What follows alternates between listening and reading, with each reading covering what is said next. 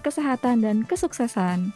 Selamat datang juga di Pamorku pagi ini yang disiarkan langsung dari lantai 16 kantor pusat Direktorat Jenderal Pajak bersama saya Sela dan saya Lexi. Pada tahun yang baru ini kami siap kembali membawakan sederet berita hangat setiap minggu dari dunia pajak. Wah, tidak terasa ya, sudah memasuki minggu ketiga di Januari 2021 ini. Semoga di tahun ini kawan pajak semakin patuh untuk tetap menerapkan 3M ya. Apa saja itu leksi 3M? Pertama, jangan lupa memakai masker. Kedua, mencuci tangan. Dan terakhir, menjaga jarak serta menghindari kerumunan. Baik, kita mulai saja ya masuk ke berita pertama. Tepat pada tanggal 1 Januari 2021, tarif tunggal bea metrai Rp10.000 mulai berlaku sesuai dengan Undang-Undang Nomor 10 Tahun 2020 yang sebelumnya telah disahkan pada tanggal 26 Oktober 2020. Namun, metrai baru ini masih belum diedarkan ya. Boleh dijelaskan penggunaannya, Sela? Nah, ini nih yang perlu diperhatikan oleh masyarakat. Metrai Rp10.000 ini memang masih dalam proses untuk didistribusikan. Metrai tempel Rp3.000 dan metrai Rp6.000 masih berlaku selama masa transisi, yaitu sampai dengan tanggal 31 Desember 2021. Metrai tersebut bisa digunakan dengan syarat nilai minimal Rp9.000. Oh, begitu. Berarti tiap dokumen yang perlu dibubuhi meterai perlu menggunakan lebih dari satu meterai lama ya? Tepat sekali, Leksi. Saat ini ada tiga ketentuan penggunaan metrai lama. Yang pertama, menempel metrai senilai Rp6.000 dan Rp3.000. Yang kedua, menempelkan metrai Rp3.000 sebanyak 3 buah. Dan yang ketiga, menempelkan metrai Rp6.000 sebanyak 2 buah. Jadi kalau kawan pajak masih punya meterai lama di rumahnya, jangan langsung dibuang ya, karena masih bisa digunakan sampai dengan akhir tahun ini. Betul sekali. Nah, jadi kawan pajak nggak perlu khawatir nih stok metrenya akan sia-sia ya. Betul sekali, Sela. Kita lanjut ya ke berita berikutnya. Pendapatan negara sampai dengan 31 Desember 2020 ialah sebesar 1.633,6 triliun atau sekitar 96,1 persen dari target APBN perubahan dalam Perpres nomor 72 tahun 2020. Menteri Keuangan menuturkan bahwa pendapatan negara turun karena penerimaan pajak tahun 2020 juga turun sebesar 19,7% dibandingkan dengan tahun 2019. Realisasi penerimaan pajak hanya mencapai 1070 triliun rupiah atau sekitar 89,3% dari target perubahan APBN sebesar 1.198,8 triliun rupiah. Terkait anjloknya penerimaan pajak ini, Direktur Jenderal Pajak menyampaikan paling tidak ada dua faktor utama, yaitu penurunan setoran pajak akibat lemahnya kegiatan ekonomi serta pemberian insentif pajak secara luas. Benar sekali, Sela.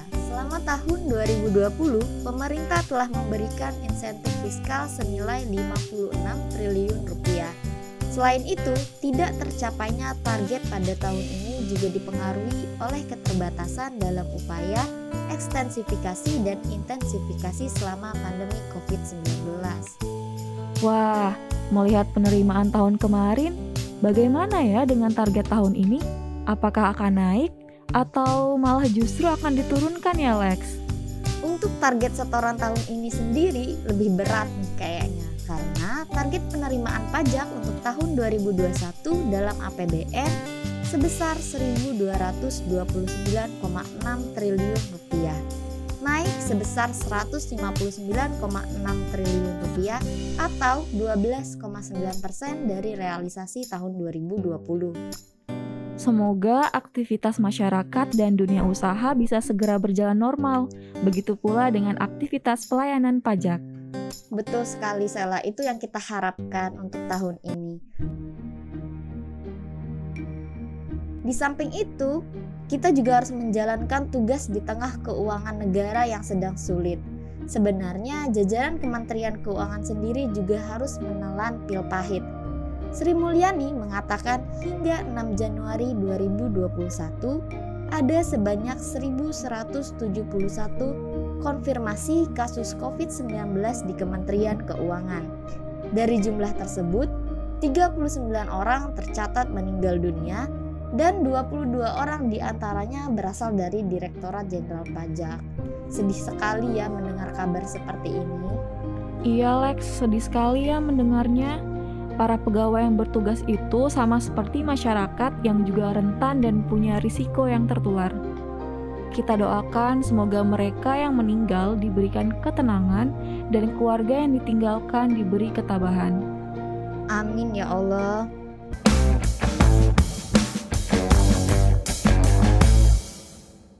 Meskipun terlihat berat, sebenarnya untuk tahun ini ada optimisme tersendiri ya, karena program vaksinasi dari pemerintah sudah mulai dijalankan.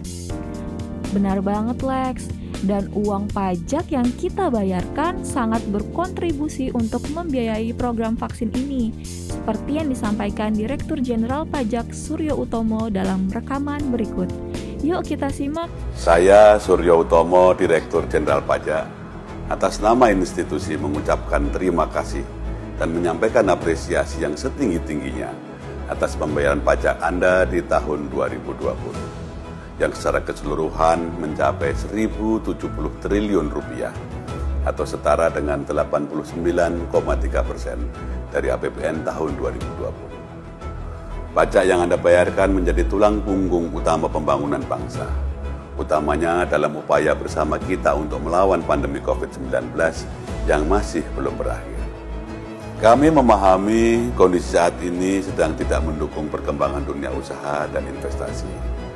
Oleh karena itu, di tahun 2020 yang lalu, pemerintah telah memberikan sejumlah insentif pajak untuk menjaga agar dunia usaha tidak semakin terpuruk.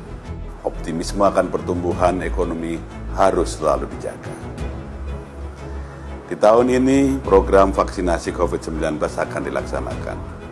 Dengan adanya program vaksinasi tersebut, diharapkan aktivitas masyarakat dan dunia usaha akan kembali menggeliat dan perekonomian akan kembali pulih. Pajak yang Anda bayar tentu berkontribusi sebagai salah satu sumber utama dana pemerintah untuk membiayai program vaksinasi tersebut. Selamat menyongsong tahun 2021 dengan penuh semangat dan harapan. Salam sehat. Pajak yang kuat untuk Indonesia yang maju. Setelah mendengar rekaman barusan, kita jadi makin semangat nih untuk melalui 2021. Sama nih Lex, saya juga makin semangat nih untuk membawakan berita berikutnya. Oh iya salah, kita masih punya informasi-informasi lain yang akan disampaikan untuk kawan pajak. Silahkan Sela. Nah, berita selanjutnya cukup berat nih. Hal ini terkait dengan sengketa pajak. Sengketa pajak terjadi antara PT Perusahaan Gas Negara TBK atau PGN dengan Direktorat Jenderal Pajak. Putusan Mahkamah Agung yang memenangkan DJP mewajibkan PGN membayar pokok sengketa sebesar 3,06 triliun rupiah ditambah dengan denda. Direktur Eksekutif Pratama, Kristen Tax Research Institute, Prianto Budi Saptono menilai hal ini sebagai salah satu dampak dari ambiguitas hukum perpajakan. Ia menyebut sengketa ini muncul karena PGN dan DJP berbeda dalam hal penafsiran soal status gas bumi sebagai objek pajak yang dikenai PPN. PGN dan DJP sama-sama mengacu pada bukti yang kuat dan berdasarkan peraturan pajak. Terkait dengan hal ini, PT PGN sendiri akan meminta DJP untuk menunda penagihan pajak karena mereka masih berupaya untuk melakukan langkah hukum yang memungkinkan. Kementerian BUMN juga akan melakukan koordinasi dengan Kementerian Keuangan untuk menyelesaikan perkara antara PGN dengan DJP ini. Berbagai pihak berharap kasus ini segera menemukan titik terang, karena ketidakpastian aspek hukum ini tentunya akan mempengaruhi dunia usaha dan kepercayaan masyarakat pada pemerintah. Baik, salah. Kita menuju berita terakhir untuk podcast minggu ini. Pusat Pelaporan dan Analisis Transaksi Keuangan atau PPATK telah berkontribusi terhadap penerimaan negara tahun 2020 sebesar 9 triliun rupiah. Cukup besar ya kontribusinya di tahun 2020. Iya, betul sekali. Nah, dalam acara pertemuan koordinasi tahunan dalam rangka arahan Presiden mengenai pencegahan dan pemberantasan tindak pidana pencucian uang atau TPPU dan tindak pidana pendanaan terorisme atau TPPT pada Kamis 14 Januari 2021, Kepala PPATK Ibu Dian Ediana menyampaikan potensi penerimaan negara yang dapat diperoleh dari tindak lanjut analisis pemeriksaan yang dapat dilakukan penegak hukum mencapai 20 triliun rupiah. Upaya ini sebenarnya tidak terlepas dari kerjasama antara PPATK dan Direktorat Jenderal Pajak maupun Direktorat Jenderal Bea dan Cukai Kementerian Keuangan, khususnya dalam menghadapi tindak pidana pajak, kepabeanan, dan cukai di Indonesia. Hal ini tentunya harus dilakukan dengan gotong royong melalui penegakan sistem hukum yang bebas korupsi dan yang terpercaya. Benar, wah salah. Kita udah selesai dengan sederet berita yang kita miliki pada minggu ini. Iya nih Lexi, udah nggak kerasa ya. Tapi sebelum kita tutup, boleh tahu nggak apa sih kesanmu untuk tahun 2020? Kesan ya, untuk tahun 2020 meskipun tahun 2020 itu emang berat untuk kita semua, tapi di tahun itu kita justru melakukan banyak inovasi untuk terus bertahan. Banyak sekali kemajuan-kemajuan yang dialami dalam bidang digital yang mungkin kita tidak pernah bayangkan sebelumnya. Setuju banget Lex. Dan semoga di tahun 2021 ini akan menjadi tahun yang baik untuk negara kita ya. Serta semua yang sudah kita lalui di tahun 2020 bisa menjadi pelajaran untuk terus berkembang. Amin. Baik Sela dan semua kawan pajak, terima kasih sudah mendengarkan berita di edisi pertama kami untuk tahun ini. Jangan lupa ya untuk update berita pajak setiap minggu melalui Pamorku, podcast kesayangan kita semua pada semua platform podcast kesayangan Anda.